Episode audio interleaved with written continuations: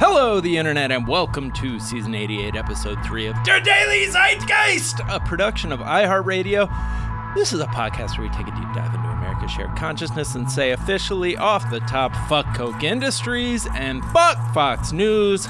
It's Wednesday, June 26, 2019. My name is Jack O'Brien, aka Darth Vapor, aka Han Yolo, aka the Millennial Falcon, aka Jabba the Slut, aka Bro Buffett, aka Admiral Jack Bar, aka Lit Fisto, aka Princess Leia, all courtesy of Christy Yamaguchi, Maine.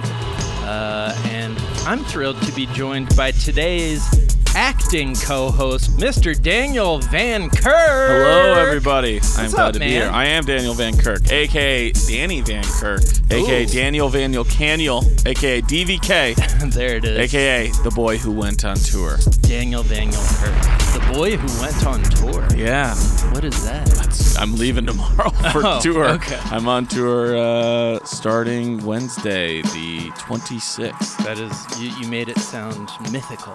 Oh yeah, I'm always going for like a Harry Potter thing. There. There you go. Well, Daniel, it is great to have you, man. Thanks. It's great to be here. Yeah, it's been too long. It's I been know. too long. My last time was just with Miles. I So know. uh, on my next visit, we'll bring it all back together. That'll be amazing. Anna will be. Well, we yeah, exactly. Uh, we're thrilled to be joined in our third seat by the host of such amazing podcasts as Ridiculous History and Stuff They Don't Want You to Know, and the producer of many a great podcast for this very podcast network. He is Mr. Noel Brown.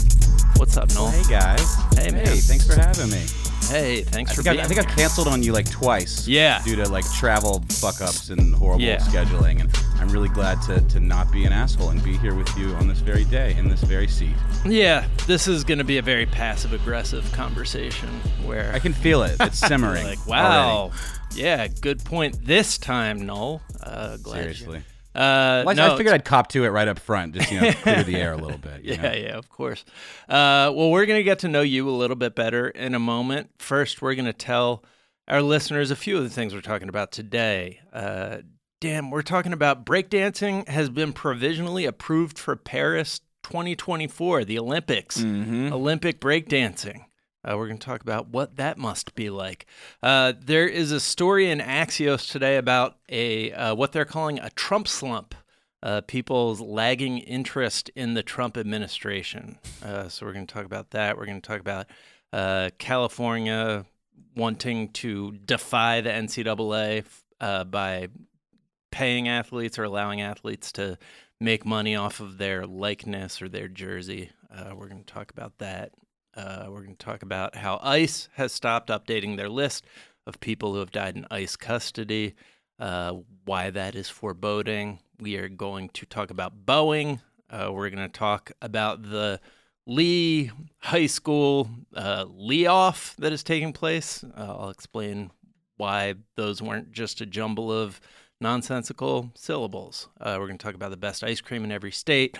Uh, the fact that euphoria is not an accurate picture of teens these days, kids these days, as I like to call them.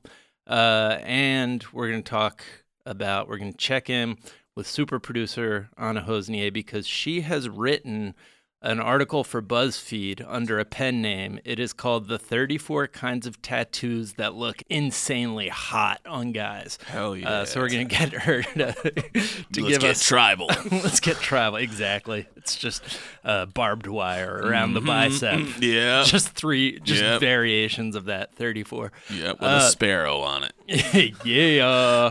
Uh, but first, Noel, we like to ask our guests what's something from your search history that tells us something about who you are? So the last thing for my Google search history was I actually went to my YouTube search history because I couldn't figure out how to find my Google search history because I'm apparently a luddite. But my last uh, YouTube search was Lord and Lady douchebag full skit, and that's because on Ridiculous History we had uh, Wayne Federman, who hosts a comedy podcast on the history of stand up, talking to us about Dick Gregory, and Dick Gregory was on this SNL sketch where it's this kind of like period piece of these you know horrible uh, opulent white people, and Dick Gregory plays like the footman, and he introduces Lord and Lady Douchebag, and that's the only clip I could find because it was only about thirty seconds, and it was unfortunate, but that's what I searched for. Uh, and it lived up to your expectations, your hopes and dreams. Well, like I said, it wasn't the whole skit. I, I looked for the whole skit. The internet denied me. It only gave me about 25 seconds, but I did get to hear Dick Gregory say Lord and Lady Douchebag in that kind of like over the top accent. So Yeah, that was Dick fun. Gregory is But great. Dude, Um, I had no idea. Uh, Wayne really hipped us to a lot of stuff about this guy that I had no idea. Like, first of all, Hugh Hefner is who gave him his start, and Hugh Hefner kind of continued to support him even as he got into like really serious activism later in his career. Really interesting story. If you want to check out that episode, it's uh, I think two or three episodes back on the Ridiculous History feed. no plugging your own shit here, Noel. Come on, man. is this bullshit? uh, what is something you think is underrated? Uh, I think video stores are underrated, and sadly, they're disappearing, as we all know. But Like there's still VHS one. There's, stores? nah, I don't know. I guess you don't have VHS anymore, but you know, Blu-rays and DVDs. I like to be able to like kind of have a curated experience where I kind Mhm. of browse through sections and find new stuff. Yeah.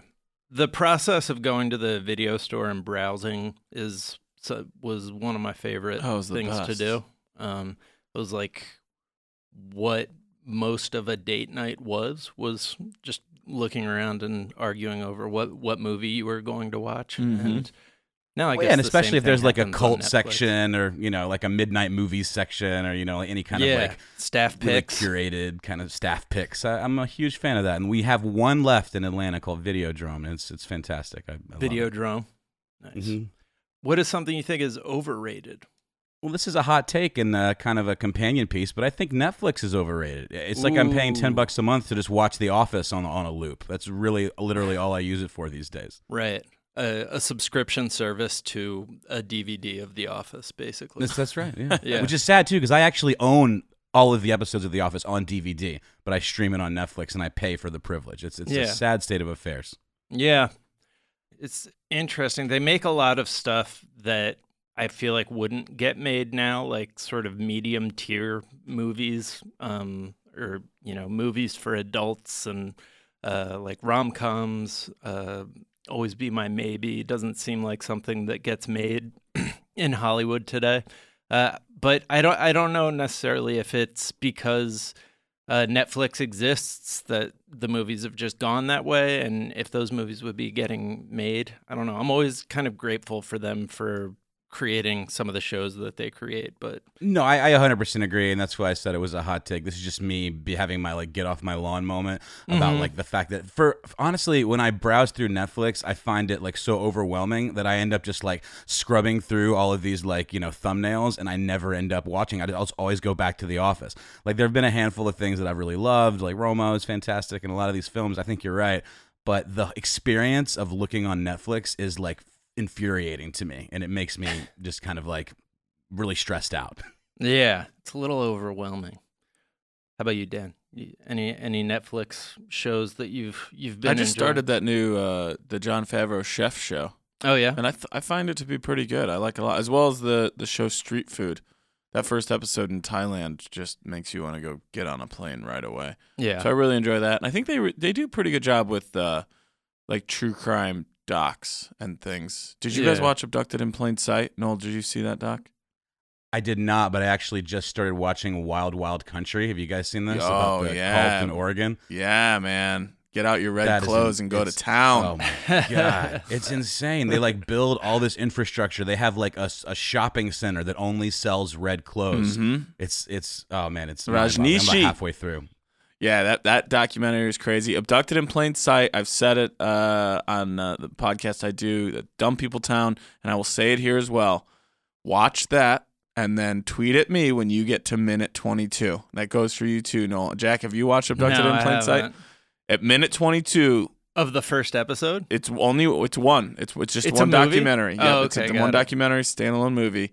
And at minute 22, you I might get some rage tweets. Oh really? You will not believe what you were watching. really? Yeah, yeah. I, will be talk about it enraged at you or at the at the movie. at the movie. I talk about it in my stand up. I go for for anybody who's ever wondered the question uh, or asked themselves the question, can you blame the parents?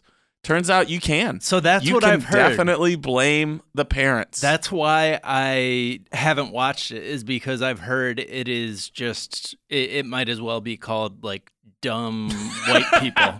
like it's Dude, it just- is horrific. Yeah. But other great shows like Mind Hunters about how the FBI came to classify uh, serial killers is, Yeah. is really Yeah, good. I thought that was Yeah. pretty good yeah. too. Yeah. Yeah, so all But I love this The Office. is to say uh no, you're overrated is bullshit, man. I Uh, know. I completely Netflix agree. Like I said, no, Uh, Netflix. No, is I don't. I don't want to be like a, a Netflix stan, and they, I'm sure they do all sorts of. They're a giant monolith. I'm sure they have many things to do with. Well, bad they also do a really interesting thing where they'll like off like like studios that have movies they know are going to be shredded and are not going to do well. They'll offload them on Netflix, Mm-hmm. Right. Like all of these Adam Sandler movies and stuff. They literally just take them off studios' hands. Yeah, They still, but they- I but at least we got- seen it. But, at least we got Bright.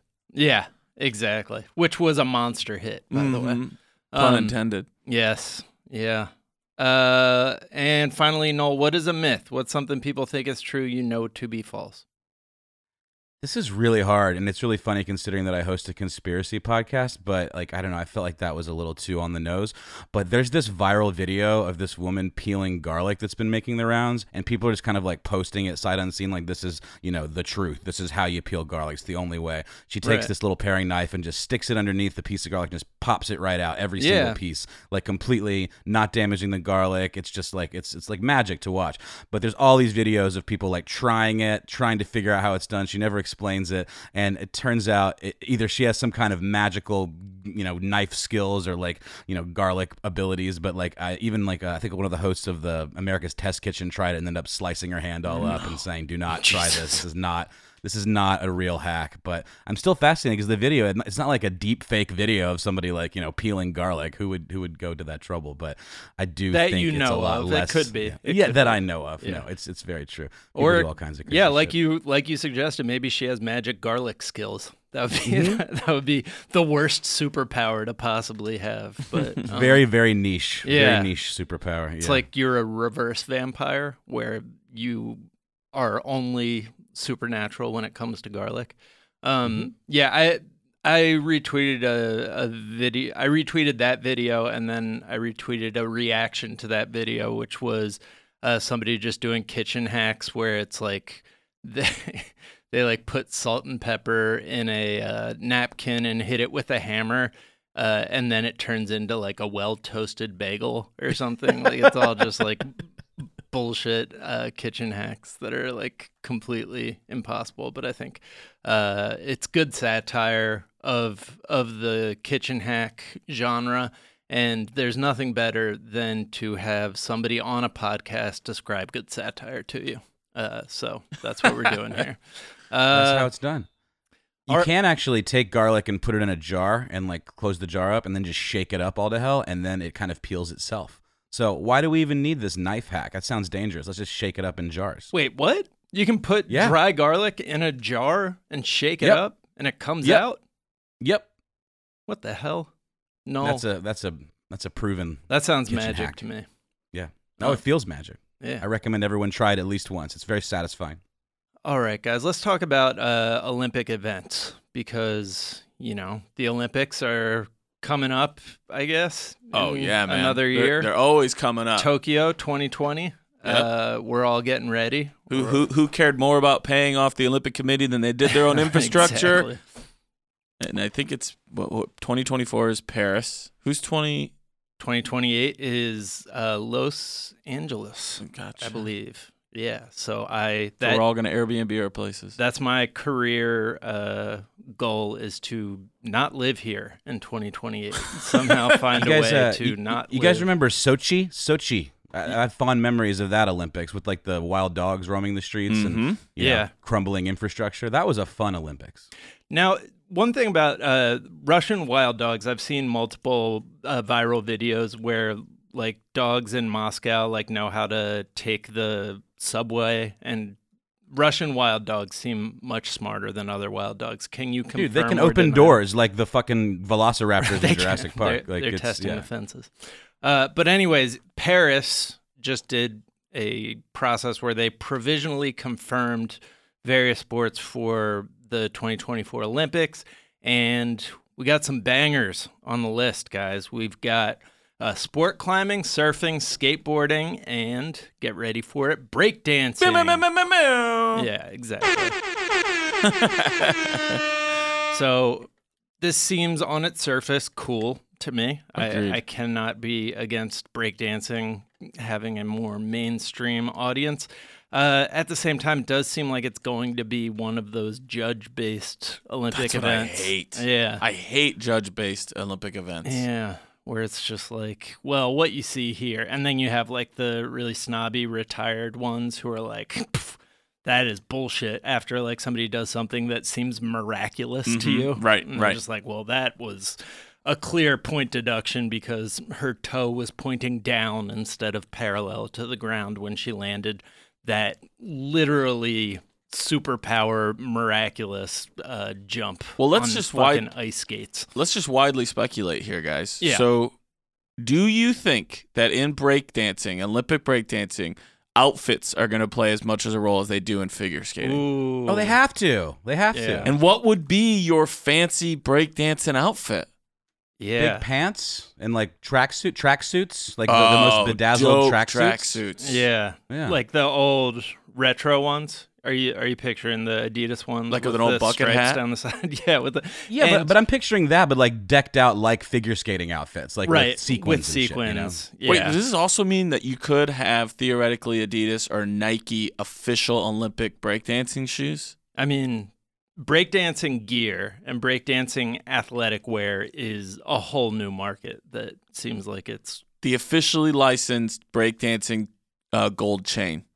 I wonder if after you, when you finish a uh, routine, you know how gymnasts do that like arms in the air, like Mhm. thing to the. I wonder if you do the like arms folded, like crossed all the way thing that like uh, Run DMC used to do on album covers, and that uh, my parents do if they're trying to like act like they're rappers. Act you like, know, and they're and they're the here to say. the crossed arms. Yeah, walking down the street just the other day when uh, Uh. Here's my question as well. Let's speculate this: Is there? Because I don't know the answer. Is there age limits for gymnasts?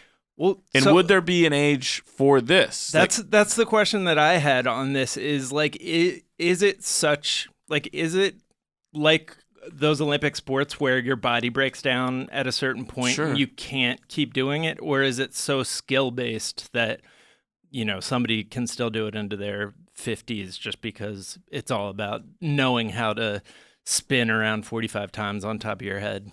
And also, what what will music like? What will Yeah, it be? you- Modern music? Will it just be up to the performer? Um, And then also, because I feel like every four or five months I see another video of like a nine year old girl crushing some sort of breakdancing Right. moves. Yeah. So will she? Is she eligible for the 2024 team? I hope so. Yeah. Um yeah, I I I'm only picturing like in my mind's ear uh it's that don't dun dun dun dun dun dun dun Mhm. dun Yeah. dun, dun, dun, dun. That's like the song for every single performance. uh but that can't be true. Um yeah. The article that I was reading about this too said they also wanted they they wanted to know some other sports that were worthy considering, and they listed disc golf, uh, which I'd be fine with, ultimate funny. frisbee, right. and paintball.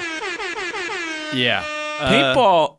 paintball would be really interesting. then you're essentially just you're essentially just pretending war with other countries, right? Right. Yeah, That's and I guess the whole point that of the is just- Olympics is is not to do that. Right. That's just like Yeah. okay, who like because then you would use your own military soldiers for Right. your paintball Super team, soldiers. wouldn't you? Yeah.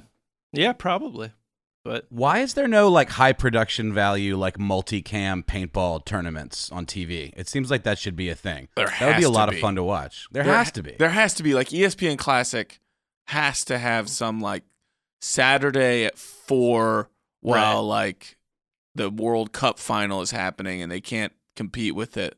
They just put on they put on the Johnsonville brought cornhole championships, which is a gem to watch. Oh, when yeah. is cornhole going to be an Olympic event? I mean, the fact that it isn't is really disappointing. It's it's gotta be. It, I don't But think I it's w- left this country yet, though. I do wonder if it's like bowling boring to watch because the people are so good that it the So same good. thing just happens every single time. Like they don't even touch the board. It's just well, like I don't. going. I'm gonna tell you, I, I deep dove, guys, into some cornhole championship. When you when you're on the road yeah. doing shows, a lot a lot of times you're just I'll just stay here in the hotel, I guess, and watch TV till I have to leave for the theater. And the great thing about it is how defensive they get. So you do get this element of like they make it harder for each other based on how they throw, and they don't all put them right in. Oh, they don't. No, no, no. I'm sure there's some that are going to get better. Also, when I said it hasn't left this country, I could hear people in uh, at least Canada yelling at me. I'm sure cornhole's made its way to Canada. it. Yeah. No, you didn't. Ohio did, but I'll, I'll argue on that all day. Uh, or and if you're in Illinois, it's not even called cornhole; it's just called bags. That's what we call it. They call it bags. It's just called bags in That's Chicago, amazing. Rochelle, Illinois, everywhere that I was born and raised. It's just uh, You guys want to play bags. bags? You got you brought, you brought your bag set. Yeah. Yeah. That's awesome. Uh, I hope cornhole makes it in. Paris would seem like the appropriate place for cornhole, right? Yeah, I Yeah. mean that is uh, the you know culture leader of our cities and Yeah. the culture leader of our uh, you know Big Ten uh, parking lot Oh, football sure. game drinking games. Agreed. Yeah. Um, Noel, any any sports that you want to see given a go uh, at the Olympics? Anything you have? I don't know. I mean, I think you guys covered some of the more odd ones, but like I'm really fascinated with curling. Like I know this is already a thing, but it's basically like a giant, like large scale game of shuffleboard on ice where someone's like sweeping the you know ice in front of the whatever the mm-hmm. curling stone or whatever. Yeah. and the whole culture of it is fascinating. And it's like a very zen thing and not much seems to happen but i can't look away. It's it's a it's a very interesting sport. Okay, you kind of want to know more about the history of curling. No, you Noel, you brought yourself back here because you should check out the losers on Netflix. There, it it it, it uh, it's a documentary series that goes over people who failed in their like athletic attempts, and one of them is all about curling, and talks about this. I guess it's like the most prestigious tournament that they do in Canada, Uh-huh. and goes back to the days when you could do it. Like they would have their tournaments, you'd have a cigarette hanging out of your mouth and a beer in one hand, like while playing, Oh, and really? interviews all these old guys. And it, it's uh, you can obviously tell by the title that somebody doesn't win, but it's extremely good. And if you enjoy curling on a cultural and historical level, I would recommend The Losers on Netflix. It, I think it, it's is episode it four. available on dvd I, I will only watch it if i can watch it on Blu-ray No, no, I Go thought- shopping I thought it. your rule was you would buy it on DVD, then watch it on Netflix. on Netflix. There you go. Yeah, you know, I'm not being very consistent today, but you're right. That does sound awesome. Is it other sports? Like it's like a whole bunch of different. Like, yeah, yeah. One yeah. That would uh, be so fucked up like, if it was just called The Losers and it was just about curling. Like, Yeah. had, Like implying that everyone that cu- curls is a curlers in it, Yeah. but they're just like, yeah, That's it's called. The Losers. There's a great one about a boxer. There's another one about this soccer football league in the UK where if you lose so many times in a row, you get like kicked out. You like lose your team. Your town loses your team. Oh my god. and God. the story of these just perennial losers trying to not lose their town's team. Uh, it's really, really good. I recommend that uh, series on Netflix. I'll definitely check it out. Begrudgingly. All right, we're going to take a quick break. We'll be right back.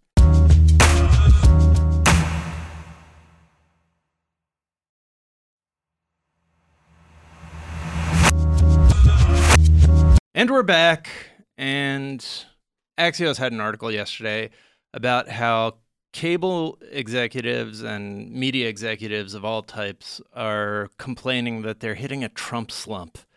They're seeing a drop in ratings on cable TV and, you know, articles. They, they said digital demand for Trump related content, number of article views compared to number of articles written has dropped 29% between the first six months of the Trump presidency and the most recent six months, according to data from traffic analytics company Parse.ly. And, you know, the COO of the New York Times said that their Trump bump subscription bump ended in mid 2018, uh, which I don't know. On the one hand, this doesn't seem like the worst thing in the world, but this reminds me of the story we talked about a long time ago on TDZ, where um, a historian wrote about the fact that when Hitler first started to rise, he was all anyone would talk and write about. But by the time you know, the Holocaust and World War II started, nobody was even writing about the Nazis anymore because everyone was just like so Fatigued. exhausted. Yeah. Yeah. Um, so I don't know. I think So it almost implies like a weird kind of acceptance, or just people like giving yeah. up. Yeah, I mean, cable TV networks still reach a majority of Americans with political news coverage began pulling back on Trump campaign rallies late last year because they weren't driving ratings. Uh, that's according to Politico. So, on the one hand, it's like, yeah, that's good because a big complaint was that he was covered wall to wall during the 2016 Oh, election. yeah. And that's what helped him win. But on the other hand, he is the president and he's doing horrifying uh, things. And there are horrifying things happening that people, I don't know, I think are just beaten down by at a certain point. And I mean, I. I think some of the things they're talking about are the more outrage driven stories. And it's not like people were ever clamoring to read more news about, you know, human rights abuses that are being perpetrated by the Trump administration. But um, yeah, may- maybe maybe they can use some of that extra bandwidth to cover like the the lives of the people who are being fucked over by this administration. Well, dude, even this most recent rape allegation just seems like it's gotten a pass in the media. Like I- I'm hearing nothing about it. I've had to like deep dive Google to even find out more about who this person is. It just seems like he's done it so many times and has so successfully kind of shrugged it off that the media is just kind of like over it. You know? Yeah. I don't know. It's it's it's very depressing. Yeah, I realized that like live while we were recording yesterday's episode. I was like, "Oh yeah, the president of the United States was accused of rape by a well-known writer and like a trusted writer in detail and we hadn't even talked about it on that episode." Um It's the bed of nails, man. It's, Yeah. There's, if you step on one, it'll ruin you. right. If you lay on a hundred, you can survive. Yeah, it really seems to be working out for him in that in that respect. Anyways, I keep thinking of it. It made me think of the phrase "they let you do it," which is what he said to Billy Bush. Like, you know, when you're a star, they they let you grab them by the pussy, or you know, just walk up and start kissing them Mhm. because that, like, he walks up and starts kissing her, and you know, literally does what he brags about doing in that Billy Bush uh, conversation to this woman, and it's rape. That's what it is. Yeah, I I don't know. The it's wild that that is not more of a a thing that people are talking about. I think you're right, Noel. That it's harder than you would expect to to find people talking about it.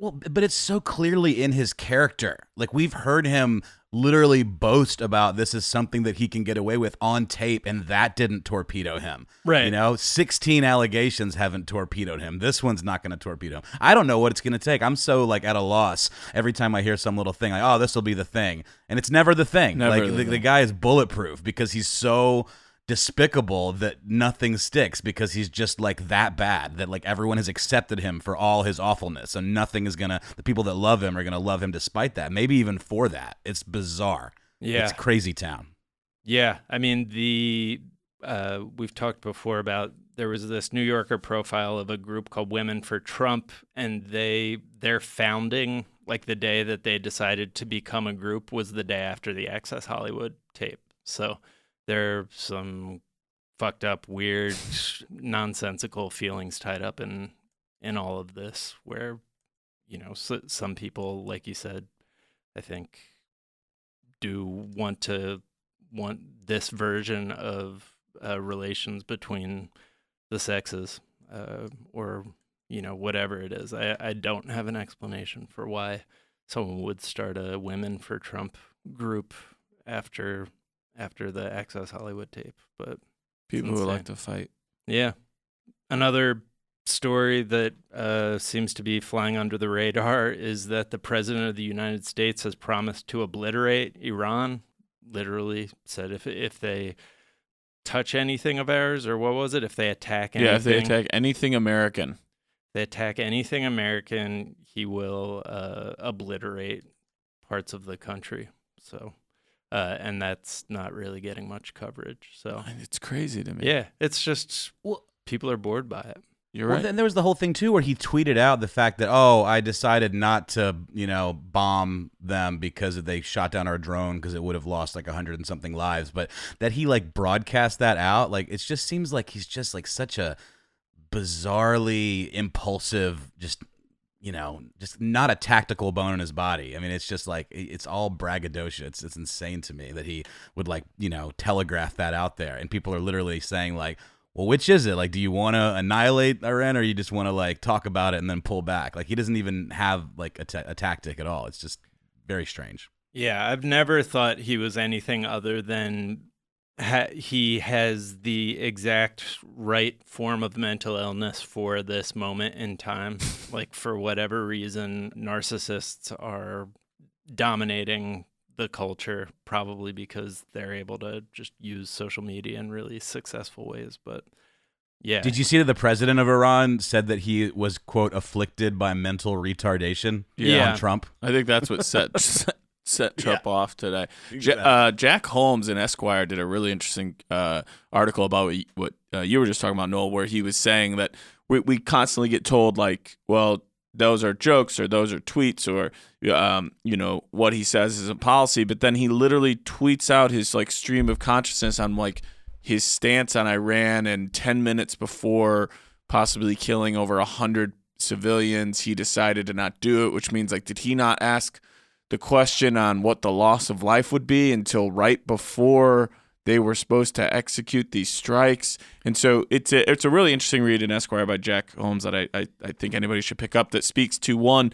what is currently being said, and also this idea that you are seeing policy and like national security decisions and foreign policy being just told on Twitter. Like, oh, we're just going to do this now. Well, Yeah. we're not going to do that.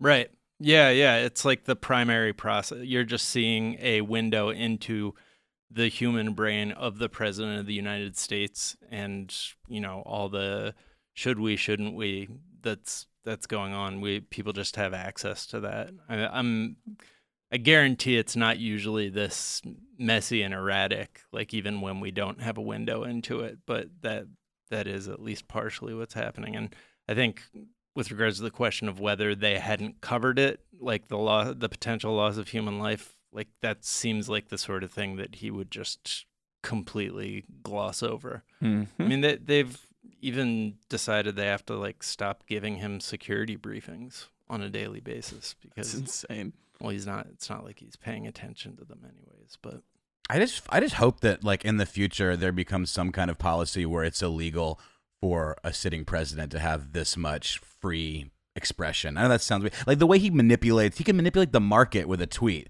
and then like his Wall Street buddies can like make a fortune shorting the stock market, and then he'll say something and it'll kind of like right itself. Like I think there's so much, so many, um, you know, so much fallout from what he does that people aren't even fully considering. That it should not be allowed. It's insane. And the, the way he like deletes his tweets is supposed to be part of like public record, and he literally deletes them. That's illegal, but he does it all the time, and no one's calling him on it. It's just, ugh, it's mind-boggling. yeah. Agreed.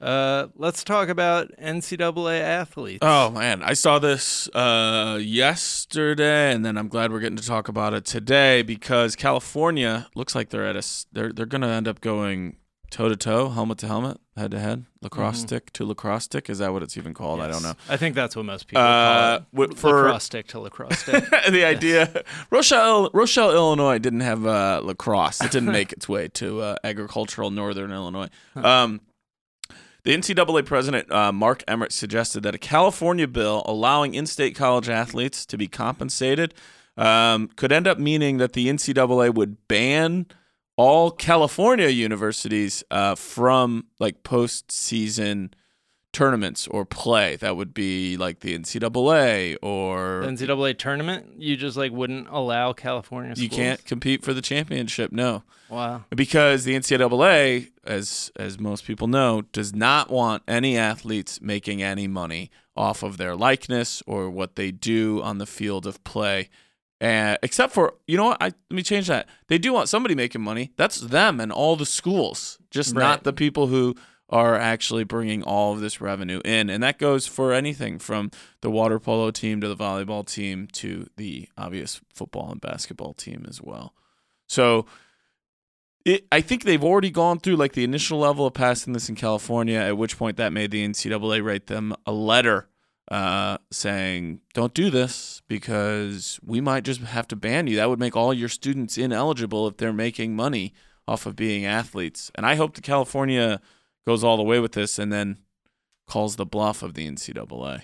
Yeah, I mean, it would be interesting to see if the NCAA would, you know, if people would still, or I guess if networks would still want to, uh, you know, spend as much money on these tournaments. As oh, I mean, think about the money. If- Like if I think it's ESPN has the Pac-12 deal, so you don't think ESPN's going to go to NCAA and be like, "Are you? You know how much money we paid you for this?" And now, Right. I mean, it would just. And then imagine if in a couple of years, four or five other states do this, especially in the Big Ten, uh, those states that have like Minnesota, Wisconsin, or Illinois, and because the Big Ten, I think, is the most profitable of the television rights to whichever I think Fox or whoever currently has the Big Ten games outside of the Big Ten network. So it just comes down to that old that the thing that's been going on forever. You have kids that have you hope I mean are trying to get good degrees, but they're in school, they're athletes, and not all of them are on the football field. Like some of these people are devoting all of their time to fencing or Right. like I said water polo or tennis and they have no way of making money. Wasn't it Ohio State where they sold jerseys? right, they were selling jerseys, selling their own jerseys, and Their own. they right they got like banned or their coach got fired and they had had to like be suspended they weren't allowed to continue to play Or they traded them for tattoos, maybe too. I think I think some of that one as of well. them, Yeah. which is harder to since that's not a, uh staple good that people survive off of Yeah. but but yeah i mean uh shabazz napier i think had said a couple years back that like you you go to bed hungry sometimes because you don't have if you're coming into your ncaa career uh and you don't have a lot of money and then you're being like like your income is being very strictly policed by the NCAA, yeah. like by a bunch of guys who are making tons and tons of money off of you. It's just a it's a fucked up situation where, um, yeah, it's not it's not just that they like push you or that they ask the university not to pay you. They like pay attention to everything and make sure nobody is giving you any money. Anything. They can't Yeah. even buy you lunch. Right. Your, your, uh, a potential coach couldn't even buy you lunch. Uh, you, I heard that. Uh, I think it was Tom Waddle, former wide receiver for the uh, Chicago Bears. He has a great uh, show that he does out of Chicago called Waddle and Silvy uh, on ESPN 1000. And I think it was him. If it's not him, I'm sorry, I can't. I'm not crediting the right person. But they had this idea of what if, and guys, uh, Noel and uh, Jack, tell me what you think of this they had this idea that you t- you have a revenue share for NCAA athletes that pulls in everything. Obviously, your your top tier sports are going to end up contributing the most to that, and that goes into a fund for all NCAA athletes. And when you graduate, you get a certain percentage of whatever that fund is from your four years. If you leave, let's say you go to Major League Baseball or basketball or football, you leave early via the draft, you forsake, you give up your stake your your slice of the pie in that, which you just signed a deal to go be an NBA player. You should be fine Right. with giving up that. But even if it's as something as little as ten grand, ten grand when you graduate college could really Yeah. help you get somewhere to either where you want to move or where you want to go, or if you want to travel and get some more life experience, whatever you want to do. That makes me ask a question. Like, what what is the logic behind not paying them? There has to be some like reason they think it's important for them to like scrap, and like, is it, is it for you know so they're more you know devoted to the sport? Like, what what's their reasoning behind this whole Well, the one, system? the one thing the NCAA is saying is right now about California is that paying players will give California an unfair advantage in recruiting. And then you would also get into a situation where the richer the school, the more money they could offer the players. So you would create where your Notre Dames, your Texas, your huge profile schools, Alabama, uh, would then be able to upfront offer more money to a recruit than another school would. But I would As dare opposed- tell you, they're right. already paying. Yeah, I know. people. It- It's- As opposed to the already the super even playing field of college football, Yeah. where like Alabama is, you know, has such a huge advantage over everybody I think it was Alabama. It was some school. It might have been LSU, and I don't remember if I saw this on a documentary or if it was personally told to me. But there was a player who every week, someone in his family would wake up to their front door having a box or a bag on the porch, and in there would be chips to a local casino. there you go. And then they would take those and cash them in, and that's how they were paying this player and their family throughout the football season. Was someone would just leave casino chips on there? smart. Yeah, It's Um, like some mafia shit right there.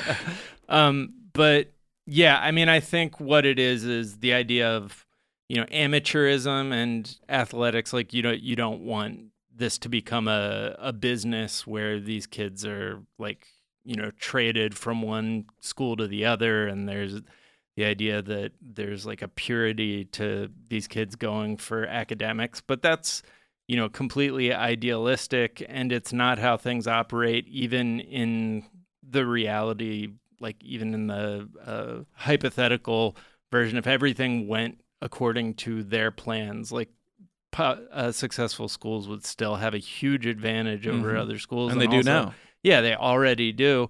And uh, I think it really comes down to the fact that the people who control the money are, you know, the NCAA. And they also are the ones controlling the rules. So they get to fuck the student athletes over because it's their system. And the student athletes, you know, are only there for four years. It's not like you can unionize as a Exactly. as a college athlete. So yeah, I think I think that probably has something to do with why they get screwed over.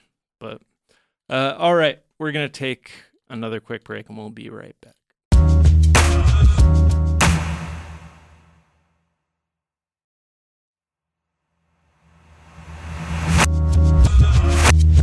And we're back, and uh, there, there's a little bit of a Lee off going on.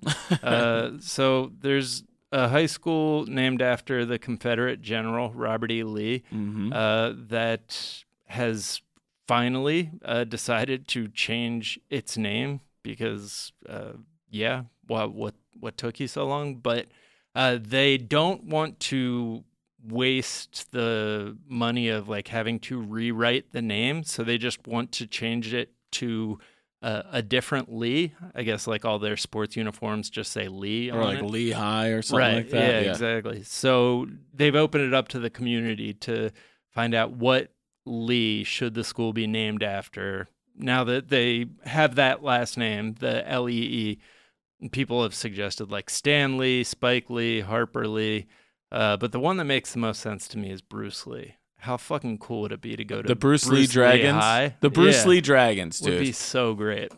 I mean, even the Stan Lee would be great because then you could be like the Stan Lee superheroes, Right. or or S- like Stanley Spiderman. yeah, Yeah. the Stan Lee. I, uh, I put I put forth the Christopher Lee Wickerman. I mean, that's that? a great There one you too. That was a great one too. Or number three on the list of people with the name Lee, Lee Majors. Come on, guys. there you go. well, it's. I, I mean, Spike Lee would be great. Even Ang Lee. Yeah, yeah, Ang Lee. I mean, I think yeah.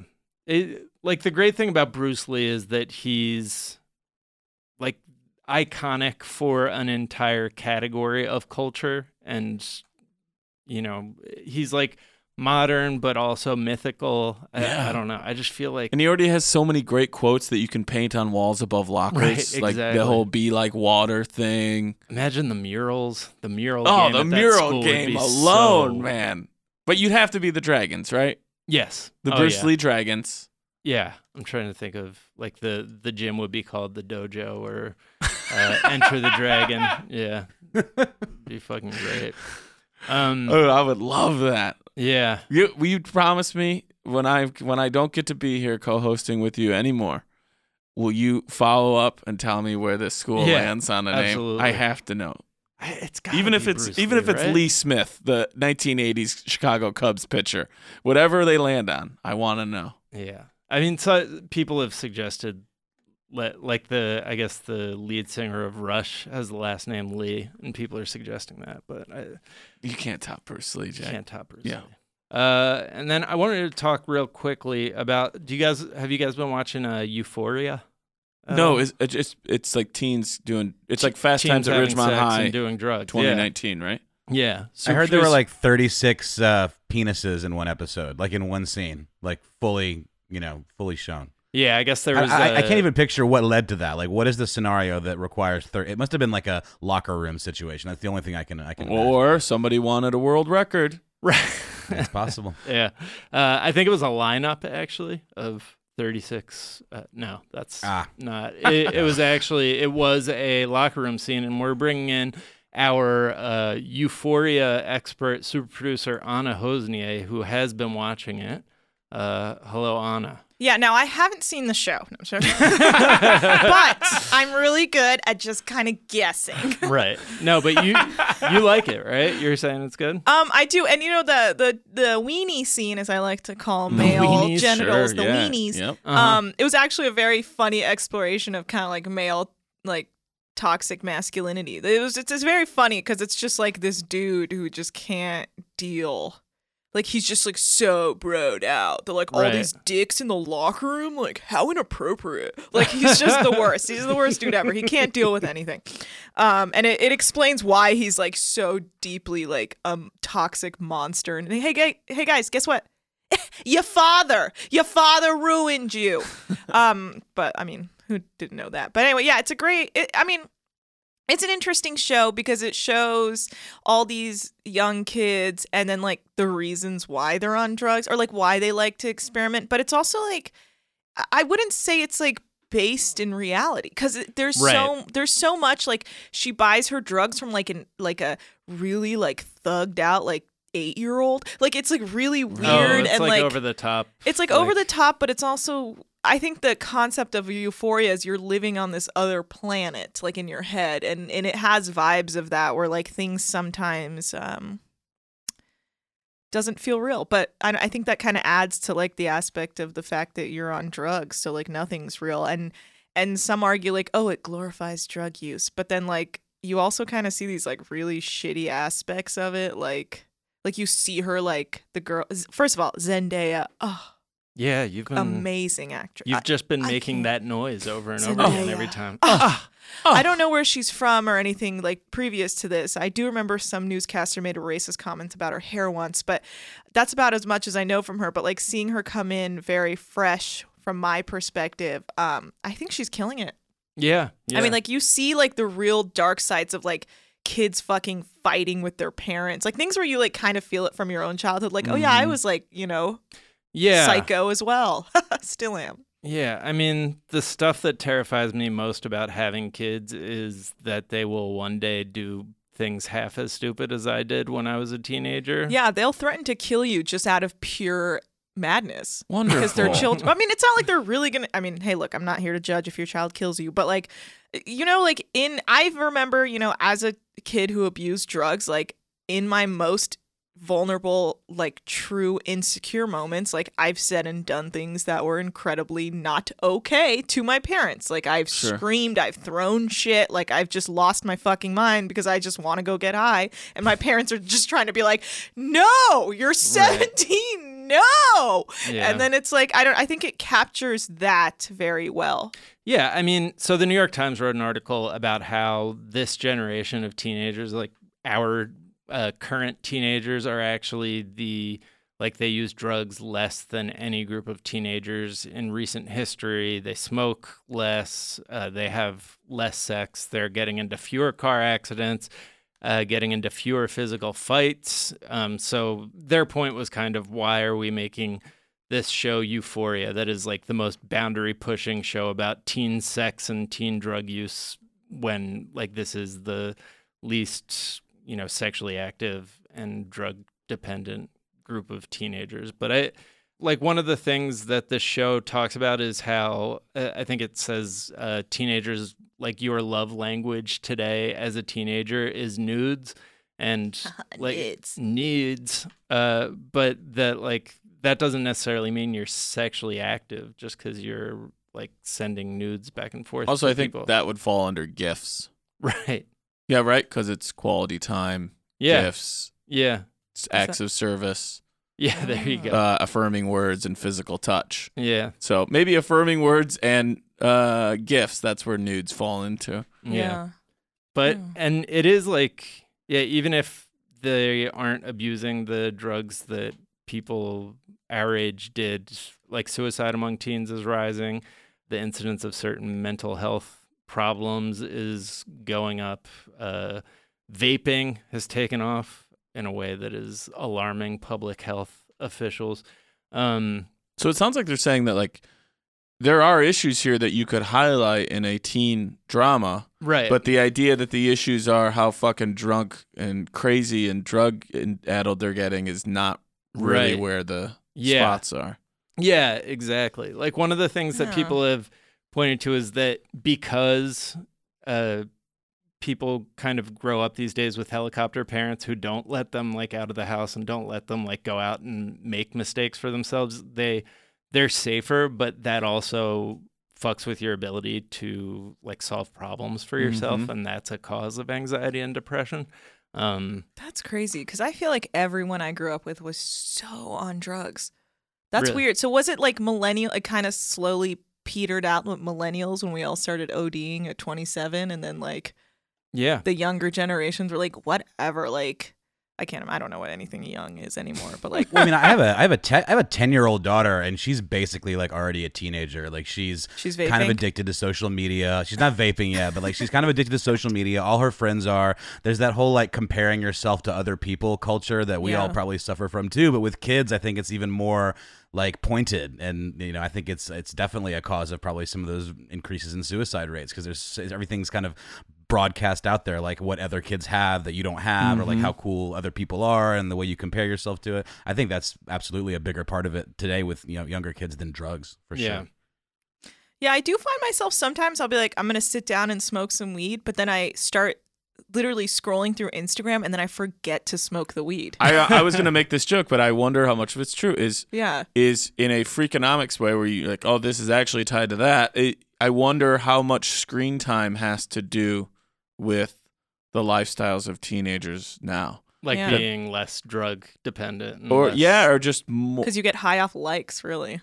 I mean, those endorphins are Dude. real. Yeah. If you if I Oh, can break a sure. hundred likes on a photo, I probably won't smoke weed for like three days. I can, you know what? Something kind of weird. I don't know how much this ties into this, but I I recently put out a, a post on Twitter about my opinion of these um, child detainees, and I wished to myself that there was a way to turn off like notifications Mm-hmm. because Right. I could feel myself being like, "Oh, I'm glad that so many people that I like or know or respect are liking this this opinion that I have." Yeah. But I that felt shitty to me because I didn't want to be getting positive released endorphins off of something that I was just trying to say, yeah. "Hey, enough of this shit." Do you know what I mean? But Mhm. it's still it happens to you regardless. That you can say something for altruistic reasons and end up getting a selfish benefit from it, Yeah. which Yeah. feels shitty. Yeah. Uh, and another thing they point to in this New York Times article is that the fact that kids from a very young age have access to like all the pornography that's ever been made uh, on the internet Mm-hmm. uh, probably has something to do with the fact that they are n- less likely to be immediately sexually active in their teenage years. Um, all right, let's let's stay on this same tip because uh, Anna, you wanted to talk about the article you wrote uh, for Oh my God, BuzzFeed stop saying that. called "The 34 Kinds of Tattoos That Look Insanely Hot on Guys." Talk about comparing yourself to Right. uh, immeasurable ideals. Uh, this is this is gonna be like the Andy Rooney part at the end of 60 Minutes. We just let Anna go off. Oh, on- this on needs an to always article. happen. I found this article because I clicked on like the the 20 tattoos tattoo artists are sick of doing and I had Mhm. never heard of any of them like I was like what? Like why are they so over these? What would those be? They were like cats with crowns. I was like, "Oh, who?" I thought you were going to say like simple state outlines. Well, that too, which is like one I skylines. Yeah. What are you, basic? Just kidding. Yeah, no, I First am. of all, if you I am basic. if you became a tattoo artist, like you kind of just have to realize people are going to come in and be like, "It says faith." You know, like in some like weird language. It's like, what did you think was gonna happen? Yeah, Everyone you open a burger in. shop. Guess what? Yeah. You're gonna get asked to make a lot of burgers. Yeah. It's a weird thing to be like, I am so sick of these skylines. It's like, get over it. You're a tattoo artist. Try and make it better for yourself. Anyway, so then, you know, through that, because BuzzFeed is filled with lists, lists, Mm-hmm. My love Um, language. I found 34 kinds of tattoos that look insanely hot on guys, which unnecessary. The most Right. unnecessary thing because none of it matters. It's like Mm-mm. nothing reminds you more that we're all going to die in like 30 years than a list of t- hot guys with tattoos. How was your date last hot. night? Horrible, except for the fact that he had the hottest tattoos. I literally just told him to show me his forearm and then I just masturbated and I left. Mhm. Uh, His portrait of his grandmother yeah, yeah. is the hottest tattoo I have ever seen. Well, anyways, so you know, some of the options were like triangle tattoo. A triangle. That's all it said. just a triangle. Wait, like the Triforce from Zelda? Sure. I mean, that's that's like a dope any triangle sort of tattoo. triangle just tattoo. all triangles. Yeah, Pants creamed. Okay. Um, I literally thought you were reading the next tattoo. Pants creamed. and then straight line. Whoa. Because what else tells you your literal sexual orientation Uh-huh. for the woman to understand that you're down a fuck a vagina than a straight line. line. Yeah. Panties implode. Okay. Um, song lyric. what? What? I am so horny. All That's right. Wait, So that's one of the hottest. These are hottest yes, ones. Song yes. I mean, if you do have a line from Gordon Lightfoot's "Wreck of the Edmund Fitzgerald" on Wow. your forearm, I like his earlier stuff. sundown. no, you've gotten very quiet. Do you have all of these tattoos? I have zero tattoos actually. I've been like toying with getting one, but maybe I'll look at this list and make it happen. yeah, you know, like you can get yourself a nautical inspired one. Like, have you been on a boat? I have Wait. been. I have set foot on a boat. Yes. Okay, I've got, well, I've got you my go. sea legs. Wait, is that in one of the lists too? Nautical. Like an anchor, because you're so anchored. Why not just the down Nautica with your own logo? toxic masculinity. Wait, an just- inspirational quote is one of the. That's a hot quotes? tattoo, dude. Oh my god, it just jizzed everywhere. Oh, god, oh. Anna. Wait, but does location matter? Like, if it's a nautical theme, does it have to be in a particular place? Does it be like a lower back anchor, or like does that make a it difference? doesn't Like, what, matter, Noel. Nothing No. matters. anywhere. Okay, I think yeah. that's what we've learned But- here today. one of them was like a tattoo that peeks out. That was like one of them. It was just, just like, Like, from the sleeve? yeah, like anywhere that's just like, ooh. So this is just What's a badly there? written article. It's peeking out from an otherwise conservative outfit. so like some of them are a nautical tattoo, and the other is one that peeks out. Yeah, I just imagine like Ben Shapiro with like a like a tattoo peeking out of his like neck. We're like, does he have a neck tattoo? but you know I what? am horny. I think that's what they mean. Right. like Yadier Molina's neck tattoo. Yeah. That's so hot. It's really yeah, and then you know other ones are like coordinates. To Coordinates? where, like long longitude, latitude, like where do you have to be? Is this like memento? Can you not remember where your family lives? Like, what's your deal? You're so hot. Is your entire so personality based off this goddamn fucking tattoo? Wow. Yes. Wow. Well, thank you for writing that article. Yeah, thank you, for crushed it. It. Um, None of these tattoos matter, you guys. Nothing makes you hot except for, you know, like uh, being nice to your mom. And um, that's about it. Like, just be nice to your mom and other women around you. And that's the hottest thing you can really bring to the table. Your tattoo doesn't matter. Your body is rotting away within climate control. So, like, don't even think about it. Just, like, be nice to women. wait, That's it. even if we're on drugs, we have to be nice to our mom? What if I got the Yeah, dude. tattoo, be nice to women? oh, shit. Wait, I'm passing away. I'm passing away. Be nice. Believe women would be a good. Believe women. That might actually be kind of attractive. I think I'm dying from how horny I am. I'm going to get that tattooed. yeah, that's actually a great. Just believe women I across your chest. Um, Peeking out. yeah, just, be, just like what does that say? Is it, Uh, no, it has been a pleasure having you, man. Where can people find you? So you can find me and my pal Ben Bowlin on two shows. One is Ridiculous History, where we just kind of go through sort of off the beaten path, weird little history nuggets. It's like like 35 minutes a piece. I think there's probably about 200 or so of them out at this point. And then we do another show called uh, Stuff They Don't Want You to Know. That's I always describe it as like a I don't know, critical thinking approach to conspiracy theories. So it's not like we're true believers. We never really make a conclusion per se. It's more like, here's the science. Here's what crazy people on the internet are saying. Here's what the cult members are saying, you know, and now what, you know, we have a discussion about it. And there's three of us. So we do that. Both of those shows we do twice a week. They're very good shows. Uh, and is there a tweet you've been enjoying? Yeah, I was actually trying to find, but I, I'm pretty fond of this one. Uh, Frederick Nietzsche has an account. I, I assume it's the Frederick Nietzsche. Uh, but this one Yeah. is, uh, I think this would just be a really good tagline for a product: the casual confidence that is white denim. Oh hell yeah! That is a, strong move that requires a lot of belief in self. Daniel Van Kirk, Yes, my friend. it's been wonderful having you here It's been wonderful being here. acting Miles.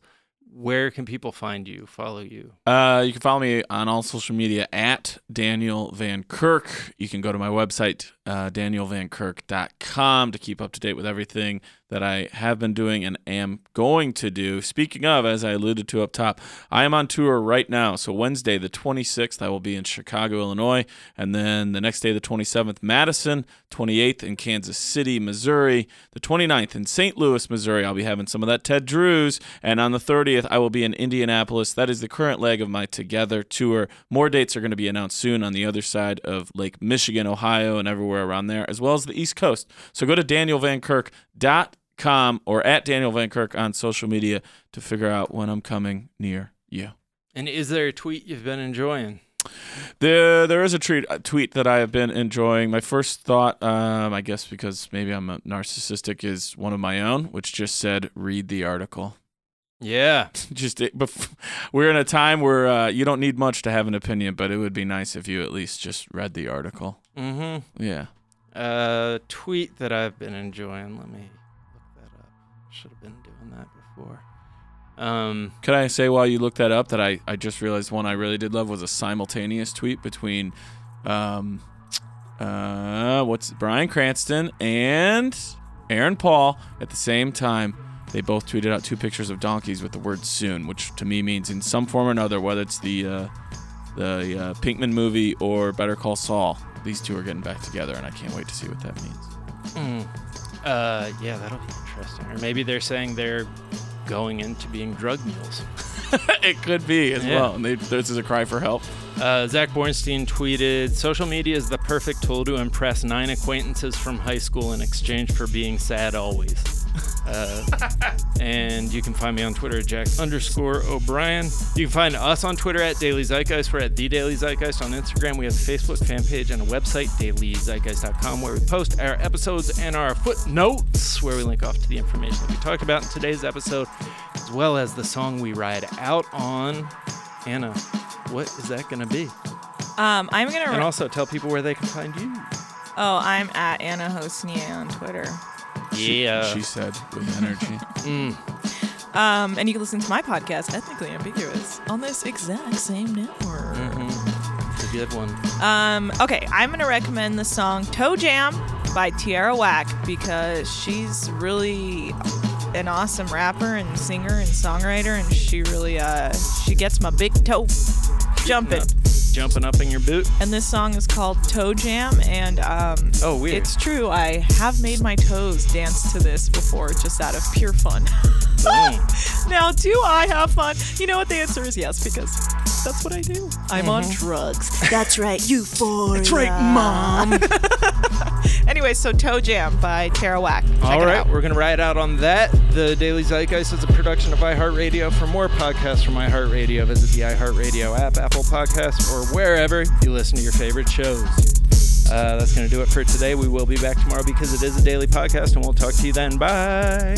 Uh, whack, she be snapping them short. They the black and tell her roll the carpet out. Cause I'm looking for my lady. You acting like you a rapper. Wanted to be an actor, but really you are an actor. Pretending to be a rapper. Don't play no games. I know you're lame. My flow don't change. She's oh so strange. I'm sick when I'm rapping. You bitch when you're rapping. The queen be the captain. I shit, you're a napkin when I'm out of tissue. Niggas hating and it's not an issue. They say, what, where you been, girl? I gotta get you. On my song, man, I need me a feature. I don't like you, and I hope you don't like me neither. Bottle like Griffin ain't talking about Peter. Nigga wanna get the sauce, I deliver your pizza. Nigga wanna get the sauce, I deliver your pizza. Shit. Crack yours if it don't get you whack well. Crack yours if it don't get you whack well. Crack yours if it don't get you whack well. Crack yours if it